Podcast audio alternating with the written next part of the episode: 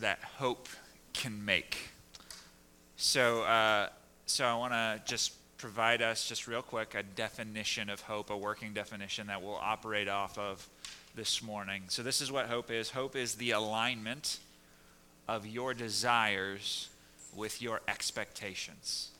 Hope is the alignment of your desires with your expectations. What that means is that there is something that you really, really want and you can fully expect that that thing that you really, really want is going to happen. That's what hope is the alignment of your desires with your expectations. So, I want to share some, uh, some stats from psychology with you.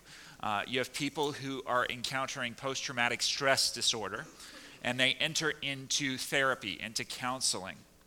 And, and what they've done is they've actually attached metrics to hope so that, uh, so that when you enter into therapy, you kind of answer for your level of hope that, uh, that you can see some future on the other side of this trauma. Uh, that you're looking forward to some future where you're actually not having to deal with this trauma that you have. And so, so those who enter into therapy uh, having post traumatic stress disorder with a high level of hope, a high level of expectation for a future without this trauma, actually, the statistics of success for those people coming through that therapy really well is really, really high. In fact, there is no greater um, state of mind or, or thing to which uh, psychologists can attach this explanation to other than hope. Like, hope is the single greatest expectation that, that as, as people go into their counseling, they go into their therapy, as people facing previous trauma, if they go in with hope, it's nearly a guarantee that they will come out the other side with what we might call successful results. Maybe it's a higher level of happiness. Maybe it is uh, a, a, greater um, just welcome for, for what's ahead of them. And so you might ask the question okay, so why is hope so significant? Why is hope so valuable? What does it do for these people who have post traumatic stress disorder, these people who are going through therapy? Um, I'll give you two reasons. Number one, people who have hope uh, people who can see a future in front of them, people who have expectations for this thing that they desire, whatever it might be. People with hope have a greater buffer for stress.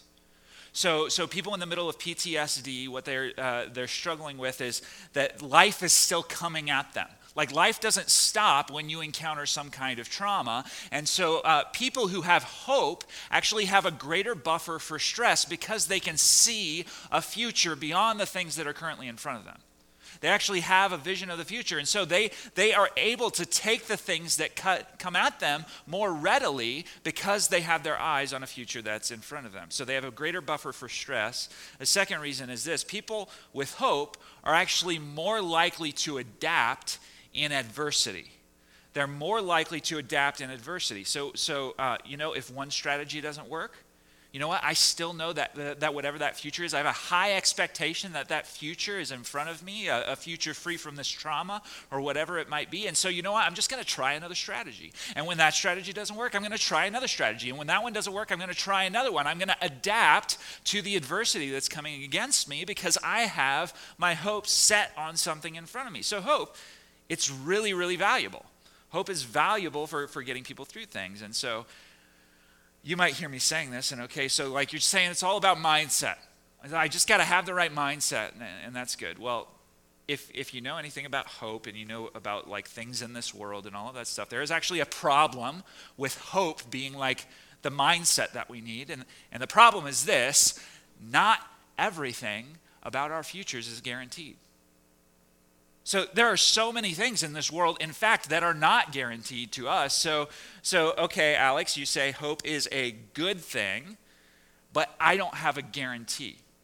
I don't have a guarantee. Alex, you say I need to have expectations for my good, but I actually have like experiences that tell me I should probably expect bad, right? So, so you might say uh, hope might be, a, you know, a good and a helpful emotion but as I live in this world, I find it harder and harder to find things in this world to hope in. And so, if that's where you're at this morning, I don't want to shame you for feeling like if that's not where you're at. If you're just like happy and hopeful and like excited about life, I'm glad that that's where you're at. I'm, I'm glad. But I want to talk specifically to the people right now who, who are finding themselves in that place. I'm finding it harder and harder to find things in this world to hope in. If that's where you're at this morning, I don't want to shame you for feeling that way because uh, this is actually, I think this is one of the best places to feel that way in. This is a really safe place. This is a good place to feel like that. And in fact, I'd invite you this morning, if that's where you're at, I'd invite you to listen and to engage with me because this morning, I actually want to tell you about a hope that Scripture tells us is unshakable. Scripture tells us is a certain guarantee that it can be absolutely relied upon. There may be 1,800 things in this world that cannot be relied upon, but the hope that we're going to talk about this morning is actually a hope that we can trust in. It is not just a firm motivation, a firm mindset for us that might guide us into doing good things, it is something that is guaranteed for us. That's the hope that we're going to talk about this morning. So there's, there's something that the Bible actually calls it, calls it a blessed hope in the New Testament calls it a blessed hope. And what that, that, that title, Blessed Hope, implies is that there is this sort of most amazing hope, this, this gift of hope that, that human beings could have. Uh, and it's not some possibility off in the future. It's not some likelihood off in the future. It's not even some probability off in the future, but it is a guarantee. And this hope, it gives us a picture. It gives us uh, a picture uh, of where human desire, like human beings, the desires inside of human beings and their expectations merge. And as humans wait for this, what we're told is that, like, that desire, that expectation, it's actually going to be met. And it, it becomes then a motivation for, for Christians that actually rewires them, that transforms them because they are given a future that is certain. This is the hope that Jesus, God in the flesh, is going to come back and lead the world. Jesus, God in the flesh, is going to come back and lead the world. Okay, so you might hear me say that, and you might say, okay, Alex, but that's just like a desire for religious people. You know, that's like something that religious people hope for, but that's not where I'm at. How, how might you say that that's something that I would hope for? And in fact, I would argue that inside of every single human being, is the desire for Jesus to come back because of the implications of what happens when Jesus comes back. You may not attach Jesus' name to you to it, but I would guarantee to you that inside of every single human being is the desire for what happens when Jesus comes back because we all know that something is desperately wrong with our world and it needs to be made right. There's something desperately wrong with our world, and it needs to be made right. So, uh, some problems that we encounter in our world uh, people, nations fight against nations. There are wars that, that people have. That's one problem in our world. There are people going hungry in our world. Right now, in fact, there is a virus, coronavirus, is breaking out. I'm sure you've heard about it. Uh, around the world, there's a, a disease that is uh, starting to take place. There are problems, so many problems in our world that are coming at us. And, and here's the thing uh, these problems don't just exist out there. They're not just problems that are out there, but, but anybody who's done any amount of self reflection in their life knows that there are problems in here too.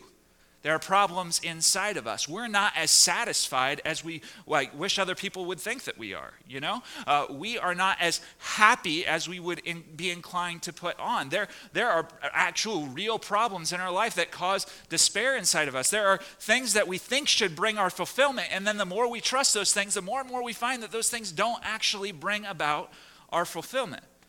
And so, so there are multiple problems. And here's the reality: uh, the the slew of self help books that have been written over the last 30 or 40 years, uh, they have not solved this problem that we have. Uh, you know what? Money has not been able to address this problem. Money's been doing pretty good for people in the United States. Money's been going up and up and up, but, but money, for some reason, doesn't have the ability to address these problems. Technology, the, the technological advancements that we've had over the last years, and the hope that technology promises, the things that, that technology offers to us, technology has not been able to fix these problems that we are facing. But yet, somewhere inside of every single human being is to, is to see this desire to see these things in ourselves, to see these things in this world set right. And the good news about Jesus this morning for us is this our hope this morning is not just that Jesus can set it right, but that there is a day coming in which he will fix what is broken. He will heal what is hurt. He will undo the darkness that currently reigns in this world, and God will dwell with people. That's our hope this morning. So if you have your Bibles with you, open, uh, open them up to, to 2 Peter chapter 3. 2 Peter chapter 3. And uh, so this week we're finishing up our series on the fourfold gospel called Who is This Jesus? So uh, if you look in your bulletin, if you, if you have a bulletin, you'll see four symbols a cross, a laver, a pitcher, and a crown. Each of these symbols represent for us a different. Um, understanding of who Jesus is. All of these understandings kind of align into one thing, but, but they tell us a different, they give us a different lens through which we see Jesus. And so, so back at the beginning, we talked about Jesus as Savior, that's the cross. Uh, the laver, we talked about him as sanctifier, as the one who changes us. Uh, the picture is uh, Jesus, our healer. Uh, so we talked about how, you know, there's actually provision for the physical body. And this week, we look at the crown. The crown is represented, representative to us of Jesus, our coming King. And so, uh, rather than just kind of introduce coming king i'm just going to read our passage. In fact i just invite you to buckle in this morning. We are going to go through this passage in total three times. So by the time that you leave here this morning you will know 2 peter chapter 3 verses 8 through 13 very very well. That's my hope. But uh, i'm just going to read it uh, outright for you right now. 2 peter chapter 3 verses 8 through 13 but do not overlook this one fact beloved that with the Lord, one day is as a thousand years, and a thousand years is as one day. The Lord is not slow to fulfill his promise, as some count slowness, but the day of the Lord will come like a thief. And then the heavens will pass away with a roar, and the heavenly bodies will be burned up and dissolved, and the earth and the works that are done on it will be exposed. And since all these things are thus to be dissolved, what sort of people ought you be in lives of holiness and godliness? waiting for and hastening the coming of the day of God, because of which the heavens will be set on fire and dissolved, and the heavenly bodies will melt as they burn. But according to his promise, we are waiting for new heavens and new earth in which righteousness dwells. Uh, point number one in your notes this morning is this I want you to own the promise I want you to own the promise. So, like I said, we're going to be going through this a few different times. The first time through, I just want to look at what the promise is that Jesus offers to us, the, the promise that he's coming back. So, that's uh, the first thing. And then uh, we'll look at the implications of the promise when we go through it the second time. So, so verses 8 and 9 say, Do not overlook this one fact, beloved. With the Lord, one day is as a thousand years, and a thousand years as one day. The Lord is not slow to fulfill his promise as some count slowness. So let's talk about this one day is a thousand years, thousand years is one day thing. There were people in churches. Um, there was this full expectation when Christians, you know, came around that they uh, they were waiting on Jesus, and Jesus was coming back very soon. That's what, that's what they told. In fact, today, you know what? I'm going to tell you, I believe Jesus is coming back very soon. And if he doesn't come back 50 years, you know what I'm going to tell you? I believe Jesus is coming back very soon because that's like the very next thing that we're waiting on. Like God, Jesus is coming back very soon. And so we keep sticking to this, we keep proclaiming this, we keep believing this. And this is what the, the churches, the early church was believing. And then some people arose and kind of said, Hey, I thought you said Jesus is coming back very soon. Where's he at? Where's he at? You know, we're still kind of waiting. And there are like people today who have hear, heard us say, heard Christians say through the centuries, hey, Jesus is coming back very soon. And they're kind of like, guys, it's been 2,000 years. Like, do you think you should change your language a little bit? but, but we continue to say Jesus is coming back very soon. It is imminent. Jesus' return is imminent. It's the next thing that we are waiting to happen. And, and so there were these people who were arguing against this idea in the early church. And and Peter, what he's doing is he's addressing that argument. And he wants to let them know hey, just so you know, With the Lord, one day is as a thousand years, and a thousand years is as one day. Time is of no matter to the Lord. He is the Lord over time. And so uh, he will wait as long as he chooses to wait. He has a purpose in his waiting, though. So, uh, so the, the first part of the promise, I want to look at the different pieces of the promise. The first part of the promise is this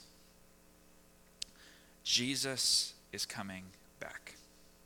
So, uh, so I would tell you this morning uh, if I, I would just like open Matthew 24 and 25 and go through the whole thing to tell you about all the things that Jesus talks about might happen, will in fact happen at his return. But what I'm going to tell you instead is I'm going to tell you to go home this week and just open up Matthew 24 and 25 and read about Jesus is telling his disciples, hey, this is what's going to happen when I return. If I could summarize it all for you, the gist is this hey, you know what? Things for Christians, for people who follow me, they're going to get really, really bad.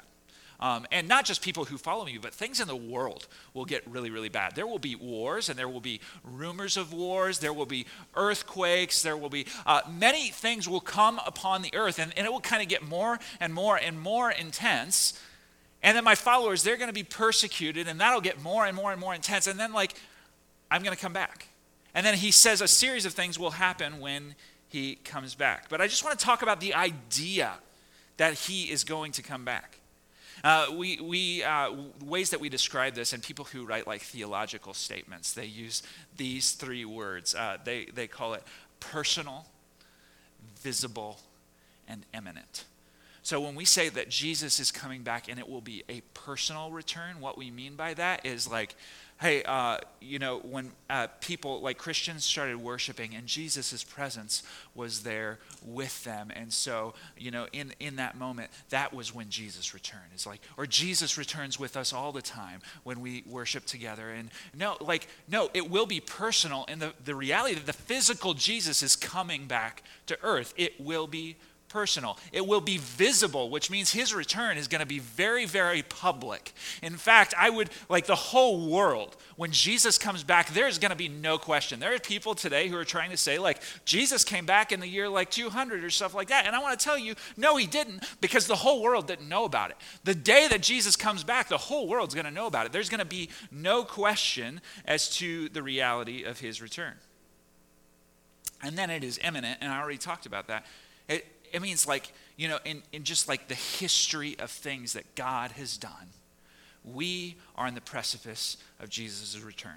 There's nothing else that has to happen. He could come back tomorrow. He could come back in an hour, uh, or he could come back in a hundred years. He could come back in a thousand years. That's like, but but Jesus, Jesus' return is imminent. Okay, so why is it important that that Jesus is coming back? It's important because Jesus is coming back to lead right? So Jesus, so this is why we call him our coming king. And I didn't use words like rule or uh, administrate because those kinds of things are, are uh, kind of distant from us, but, but Jesus is coming back to lead. And this is, a, this is important because our world currently suffers from a lack of good leadership. Our world currently suffers from a lack of good leadership. So I want to, uh, I'm going to tell you something about myself this morning. My favorite TV show of all time is The Office. Uh, I love The Office. I find it really, really enjoyable. And so you may have some things now that you think about me because I told you that, and that's fine. You're free. You're free to think those. But I love, I love The Office, um, and I want to tell you about Michael Scott because Michael Scott is the manager of The Office. And what we find with Michael Scott is that he is a very broken person, and it's his responsibility to lead the office. So I, I have a few memes up here that I want to show you. So he says, I'm not superstitious, but I am a little stitious. Okay, so that's one meme for Michael Scott. Another one. Uh, would, would I rather be feared or loved? Easy. Both.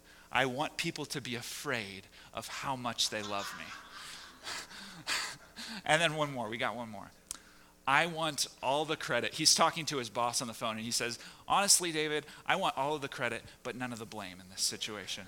So, this is the kind of leader that Michael Scott is. And he is the, he is the manager of his office. And, uh, and as he goes along, what kind of happens is that his brokenness as a person leaks all over the office. He is making all of these problems for people, and, and every episode is about some kind of massive problem that has come about uh, because of his leadership. And now everybody in the office is like trying to solve these problems that he has created. And, and, and they're problems that honestly like would be really, really avoidable if he had just like a little bit more emotional intelligence. Like it, it, would, it would be okay, but no, that's not the case. And so now he's placed in charge. His brokenness leaks all over this place that he's supposed to manage, and they have to now solve all the problems. That's like the picture that we get. And I want to tell you that inside of you and inside of me, inside of all of us, is a little bit of Michael Scott.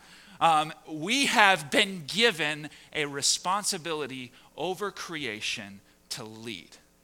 And we are very broken leaders. And our brokenness leaks all over creation. So Genesis 1:28 says this.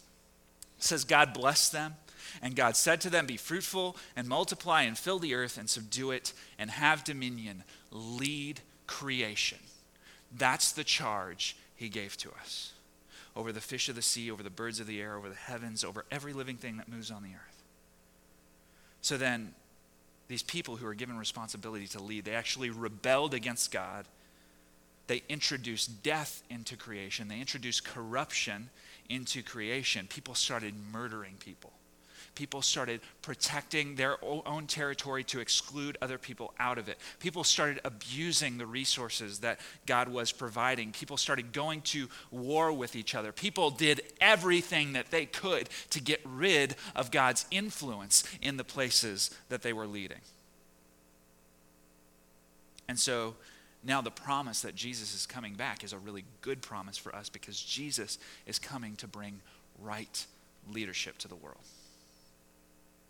So, so, okay, so you say Jesus is coming back to bring right leadership to the world. Well, how do I know that Jesus is a good king? I've got two reasons for you that Jesus is a good king. Number one, he is God. Like he made it all. If anybody knows how to lead well, I'm going to trust that he knows how to lead well because he is the one who like created the cosmos. But number 2, the reason I know that he's a good king, the reason I know that I can trust him is because he actually like showed me that he wants to be with me, showed me that he wants a relationship with me by taking on himself the punishment for my corruption, my poor leadership, my lack of wanting God anywhere near me. He took on himself that punishment so that I could have a relationship with him. That's what he did. That's how I can know that he is a really good king. Okay, so Jesus is coming back to lead. Uh, verse 10 says this But the day of the Lord will come like a thief, and then the heavens will pass away with a roar, and the heavenly bodies will be burned up and dissolved, and the earth and the works that are done on it will be exposed. So, the second part of the promise this morning is this Jesus will set everything right. Jesus will set everything right. So when it says the day of the Lord, you might ask, okay, what is that? The day of the Lord is a day in Scripture. Uh, it's talked about all throughout Scripture, and it's it's honestly like a reference to the day when God was going to come and execute His judgment. So this is the the period of time when God brings judgment against people. Now, so I give you just a picture because uh, God, you know, what He wants to do is He wants to restore creation but human beings, what they want to do is they want to keep God out of creation. Like that's their impulse is to push God out. And so, uh, so what is happening then on the day of the Lord when, when God comes? The day of the Lord is God's way of revealing his power to those who refuse to let him rule. And, and so it, it happened to Israel. Israel kind of told God, when they worshiped idols, they said, God, uh, no thanks. I know you want to influence us. I know you would like to rule here, but we'd rather rule ourselves. We'd rather worship other idols. We'd rather not give you the glory that you deserve. And so uh, Israel had days of the Lord. So, uh, so the prophets told Israel about a, a, day of the Lord that was coming when, uh, you know, Babylon was going to come and take them into captivity. So, so Israel had days of the Lord that were fixed for them. So they, they, they refer to specific times throughout history, but then there is one great day of the Lord when the Lord is going to come. And the Lord is, is actually going to, to execute his judgment on the world because the world said, no thanks, we're good, stay out, we'd rather do it ourselves. So, uh, so what will that look like? Well, Peter gives us some kind of a picture. So, uh, verse 10 says, The day of the Lord will come like a thief. The heavens will pass away with a roar. The heavenly bodies will be burned up, they'll be dissolved. The, the earth and the works that are done on it will be exposed. And then verse 12 goes on and it says, The day of God, because of which the heavens will be set on fire and dissolved, the heavenly bodies will melt as they burn all of this, this image of fire, this image of purification. You know, whenever the scripture uses the image of fire, it's also an image of purification. It's an image of God making something holy. And what this tells us is that there's a day coming in, in which Jesus is actually going to undo the effects of corruption on creation. He's going to actually undo it. He's going to purify creation. So, the corruption that we introduce through our disobedience, he is going to then purify creation. And, and that purification comes through judgment. And so, you might hear me coming up here and talking about judgment, and you might be inclined to think, who does God think that he is to judge us? How could God do such a thing? And I just like, I'd like to submit to you that perhaps that's the wrong question. Perhaps that's the wrong question. Because this was God's posture towards us. God, God was like and is like a really generous dad. So uh, he created the heavens and the earth and then set us in it to rule. Like he gave us creation, he gave us charge over creation, he gave us responsibility. And not only did he give us responsibility, but he gave us like resources to carry out that responsibility. He gave us instruction as to how we are to carry out that responsibility. On top of all that, he gave us a relationship. So he wasn't just distant from us, but he was there with us, showing us how to do it, being, being in the midst of it with us. And then, and then on top of all that, like it wasn't just some sort of static environment, but it was a place full of beauty and wonder. All of these things, these are amazing gifts of God that He gave to us, and this is our pattern generally. Our pattern generally is to say, hey, you know what? Thanks, Dad, but screw the responsibility that you gave me. I'll take your resources and I'll do whatever I want to do with it. I'll, um, I'll make gods with my hands and worship those because I'd prefer that to actually worshiping you. I'll give my affection and devotion to success and to power and to money and to status and to entertainment and to distraction. And also, you know what? Just leave me alone. I'm good. So the right question is not who does God think he is? The right question is who do we think we are. You know what? God, God is a, an incredibly generous, loving God. But God, is, He's also a just God. Like, how wrong would it be for God to let such injustice just carry on and carry on throughout creation? But here's the incredible thing He's also really, really patient. So, because He is just, there is a day coming when God is actually going to undo corruption and human beings, Scripture tells us that human beings will have to answer to God for their deeds. So Revelation 20, verses 11 through 15 says this. It says, Then I saw a great white throne and him who was seated on it. From his presence, earth and sky fled away, and no place was found. This is Jesus sitting on the throne. No place was found for them. And I saw the dead, great and small, standing before the throne, and books were opened. Then another book was opened, which is the book of life. And the dead were judged by what was written in the books according to what they had done. And so then in verse 15, it wraps up this picture, and what it says is if anyone's name was not found written in the book of life, he was thrown into the lake of fire. Human beings are going to have to answer for what they've done. So, time out. You might say, okay, Alex, you said now, all humans are corrupted, which means all human beings do corrupted things. And then human beings are going to be judged according to their deeds. So, therefore, like with those two realities, therefore, no one can escape this judgment, right? Well, it's not totally true because this is why Jesus, in his first coming, came to die. He came to die so that judgment might be executed upon him, so that every person who believes in him might not have to face God's justice, but that Jesus would face God's justice for them. And this was to us a sign of God's love for us and not his abandonment of us. It was a sign of our dad's pursuit and desire to be with us. So, you know what, this morning, I get zero joy out of telling you about God's judgment. I get zero joy about that, but I get so much joy out of telling you that every person who turns their life over to Jesus, Jesus will be for them a covering in that judgment. So when God looks at those people, he does not see the deeds that they have done, but he sees the deeds that Jesus has done in his perfect life. That's what the judgment will be like for every single person who trusts and follows Jesus. Jesus will be a way of escape. But he will not just be a way of escape, he will be the, the means by which we are able to cling tightly to the Father. So Peter's point is this. He's talking about judgment. He's talking about all this stuff. And, and, part, of the pro, part of the promise of Jesus coming back is this, that there is something deeply wrong in creation. And God can't just ignore it. Like he can't just set it aside. He actually has to do something about it. He has to make it right. And so, so part of the promise is that Jesus will make it right. The last part of the promise is in verse 13. It says, But according to his promise, we are waiting for new heavens and a new earth in which righteousness dwells.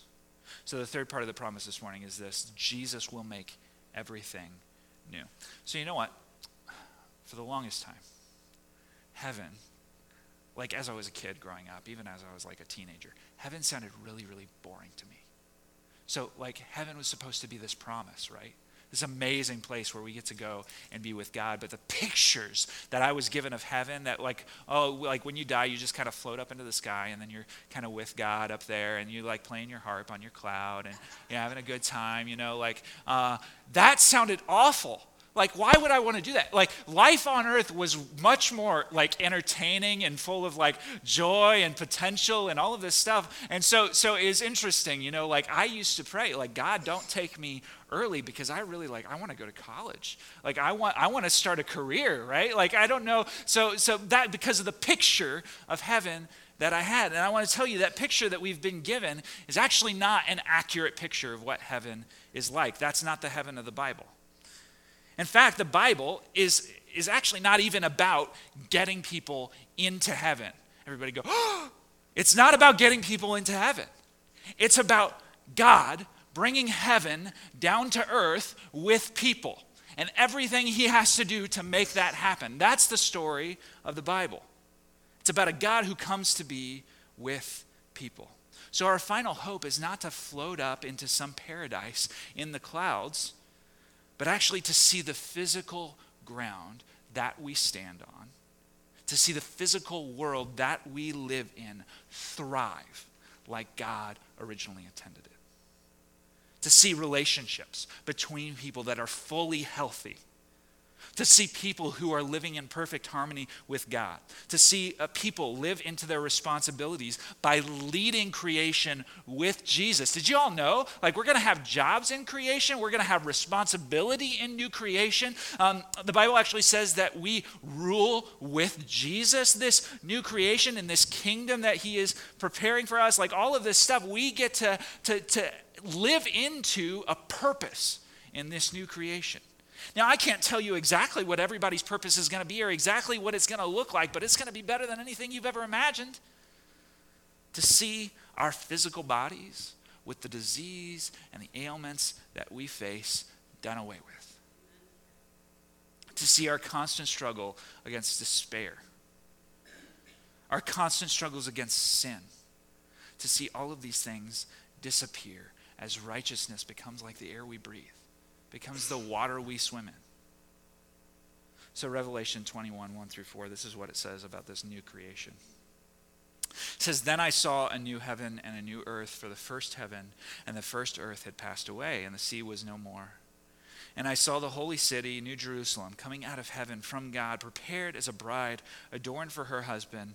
And I heard a loud voice from the throne saying, Behold, the dwelling place of God is with man. He will dwell with them, and they will be his people, and God himself will be with them as their God. He will wipe away every tear from their eyes, and death shall be no more. Neither shall there be mourning, nor crying, nor pain anymore, for the former things have passed away.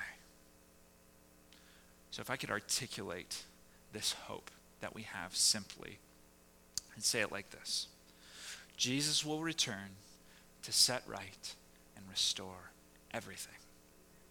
Jesus will return to set right and restore everything. So, as I was preparing this sermon, can I just tell you like one um, burden that was on my heart, um, one thing that I became aware of even in myself? I think far, like not all that often, um, we are not moved by this promise. I, I, don't actually know that it does anything to us.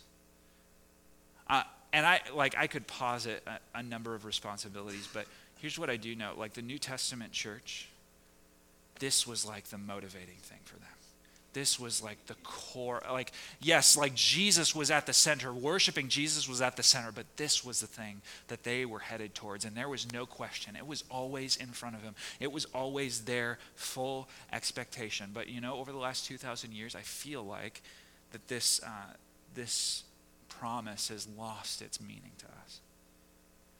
And i wonder uh, maybe partially if that's because we've become comfortable um, you know especially in america there are a lot of other things that, that we can do with our time, a lot of other privileges that we have that many other people don't have. And I, I think, and I wonder if we have found our satisfaction elsewhere. And we're just really happy that Jesus gives us a place to go when we die. Like, we have found the things that we need, every resource that we need in this world. So, so, Jesus, the only thing that we need you for is that you give us a place to go when we die. Um, but we're not actually looking forward to this future as a hope because, you know what? We're pretty happy with what we have right now.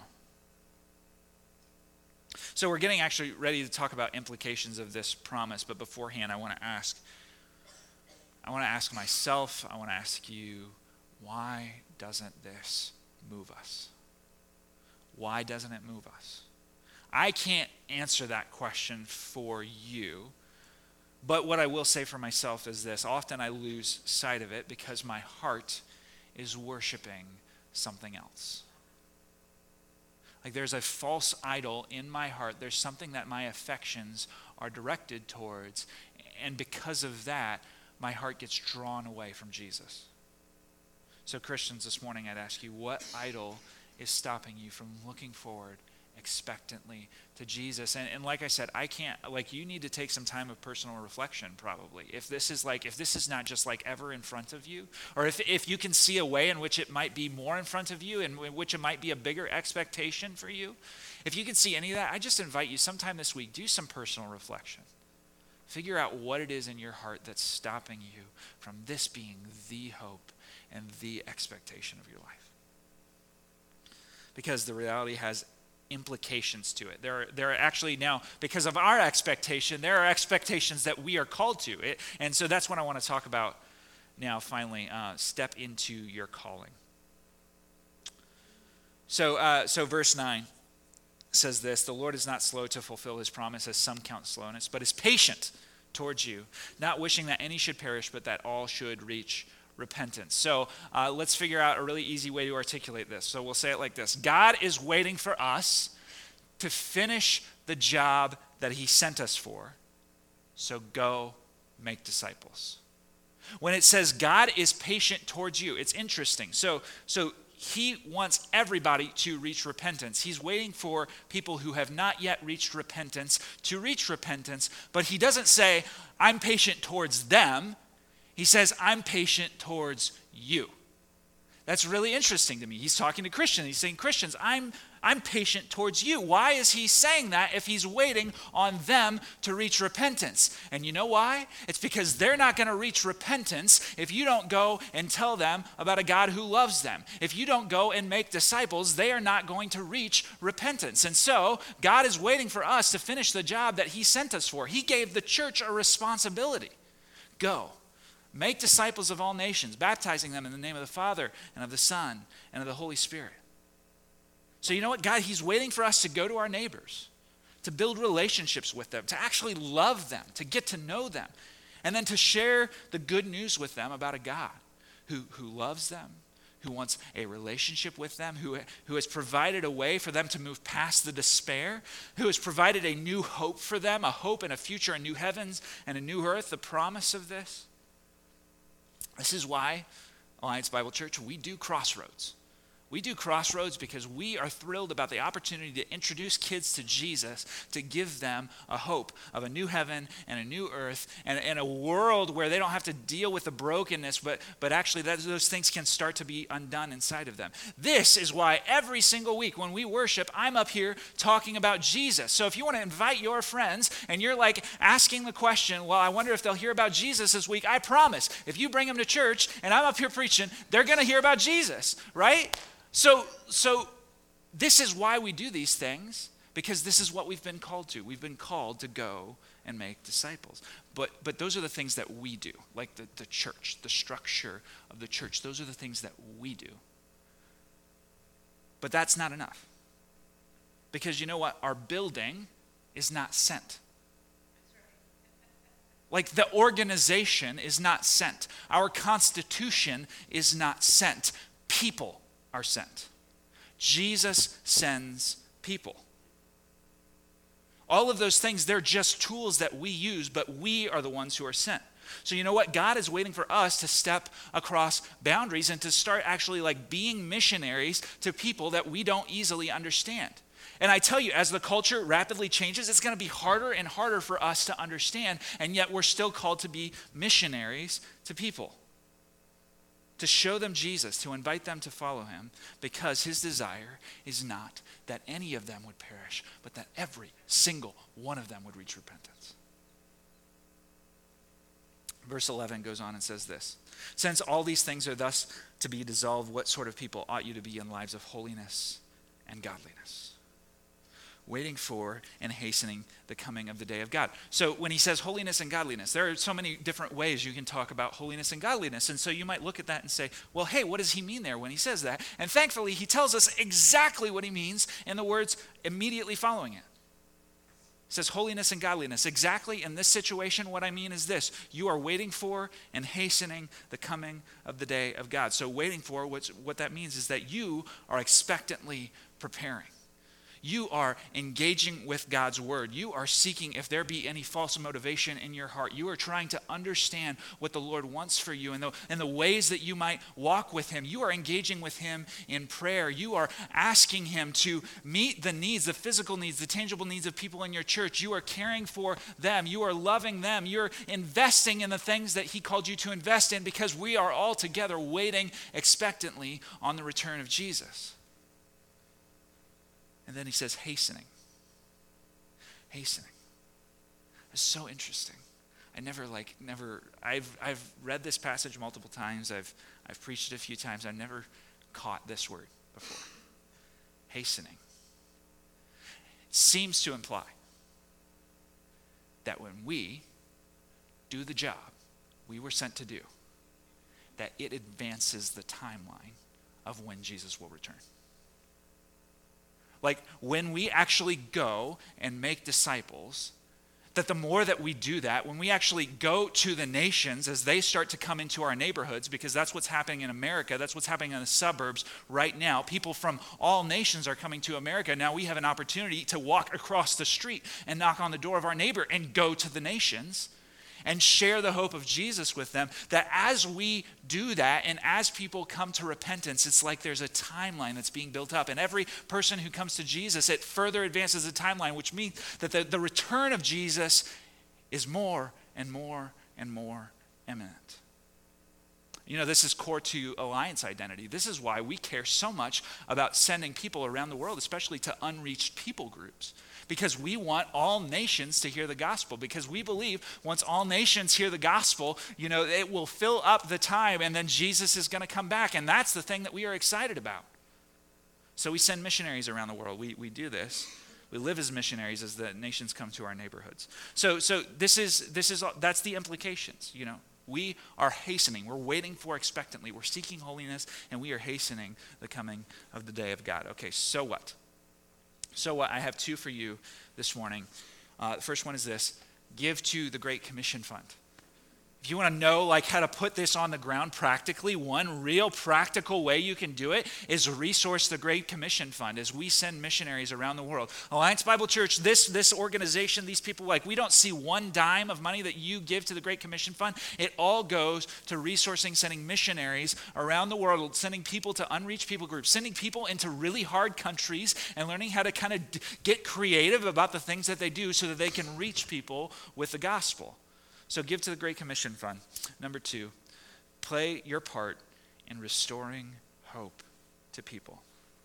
So over the next year, um, you're going to hear us in the pulpit. You're going to see some strategies come from the elders uh, about how we can become a more evangelistic church how we can actually start to reach out to our neighbors, how we can start to see people and start to offer them hope. And so, even in, in the so what's, uh, you're going to hear me talk more frequently about really practical ways that we can be sharing our faith. So, so uh, I just want to give you some steps. How, how can you play a, a part in restoring hope to people? So, I want you to imagine there's a person you have an opportunity to have a conversation with, and, and that conversation could go something like this. So, step one I want you to ask that person questions that go below the surface.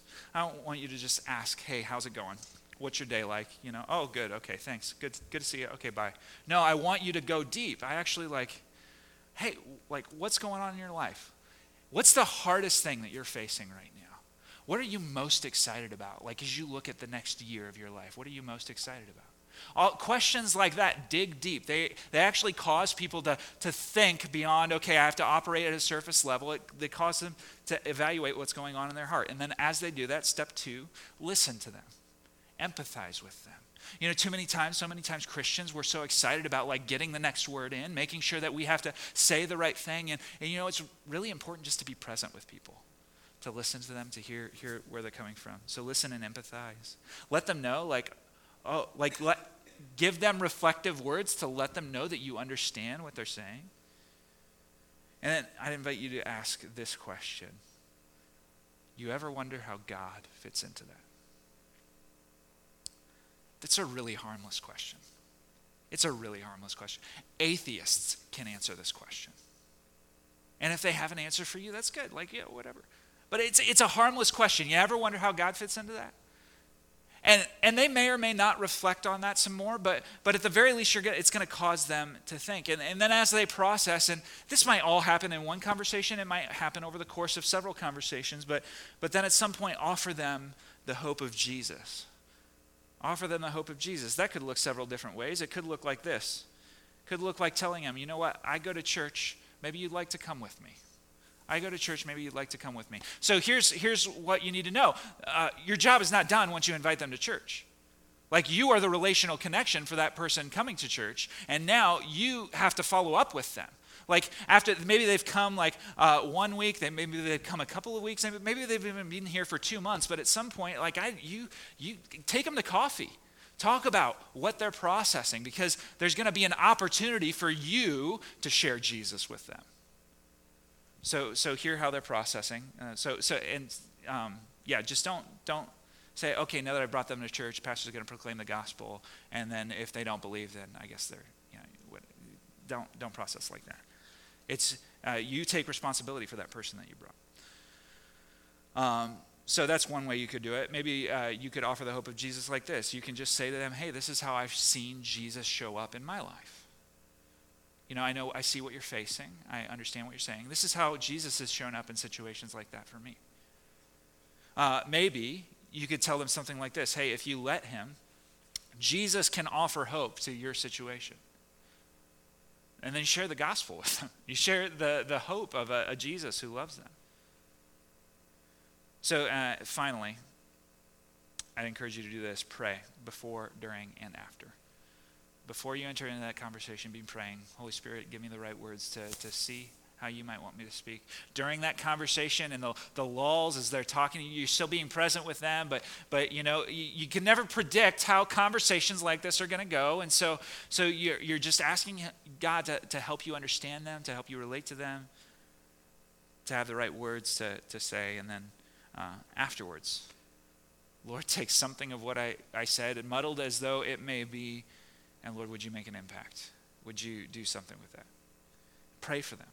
So, so um, we're going to be talking about these kinds of things more and more and more over the course of the next year, the next two years, to see us step in to what it means to be evangelistic people in an evangelistic church. Because there are people who God desires to be with him when he restores creation. Like, we want to see our friends and neighbors. In fact, our heart should be as the heart of God, not willing that any should perish, but that all should reach repentance and all should get to experience the joy of the new heavens and the new earth, because that's the hope that we have. That's where our desire meets with expectation, uh, and that's what we look forward to. That's the certain future that we are guaranteed. So, Hebrews 12 28 before I pray, I'll just read this passage Hebrews 12 28. Therefore, let us be grateful for receiving a kingdom that cannot be shaken. And thus, let us offer to God acceptable worship with reverence and awe. Alliance Bible Church, would you pray with me, please? Heavenly Father, um, as we consider what it means that, uh, that Jesus is coming back, or would you help to, to well up a hope in our hearts that is unshakable? Lord, we, um, we so often can get our hearts set on other things. And so, Lord, if there's idolatry to root up, would you uproot that inside of us? Lord, would you give us clarity of focus as to the responsibility that you've called us to? And would you help us to see here at this church and, and through the work of the people in this church, would you help us to see people come to a saving knowledge of Jesus? People come into relationship with you, people who can share that hope with us of the future that we have been promised. We pray all these things in Jesus' name. Amen. I invite you to stand. And I'm going to read for our benediction, I'm going to read Revelation 21, 1 through 4, one more time. This is what it says it says, Then I saw a new heaven and a new earth. For the first heaven and the first earth had passed away, and the sea was no more. And I saw the holy city, the new Jerusalem, coming down out of heaven from God, prepared as a bride adorned for her husband. And I heard a loud voice from the throne, saying, Behold, the dwelling place of God is with man he will dwell with them, and they will be his people, and God himself will be with them as their God, and he will wipe away every tear from their eyes, and death shall be no more. Neither shall there be mourning, nor crying, nor pain any more, for the former things have passed away. Alliance Bible Church, it has been a pleasure, a joy to worship with you this morning. I invite you to go partake in the mission to make disciples. Thank you. We'll be back in.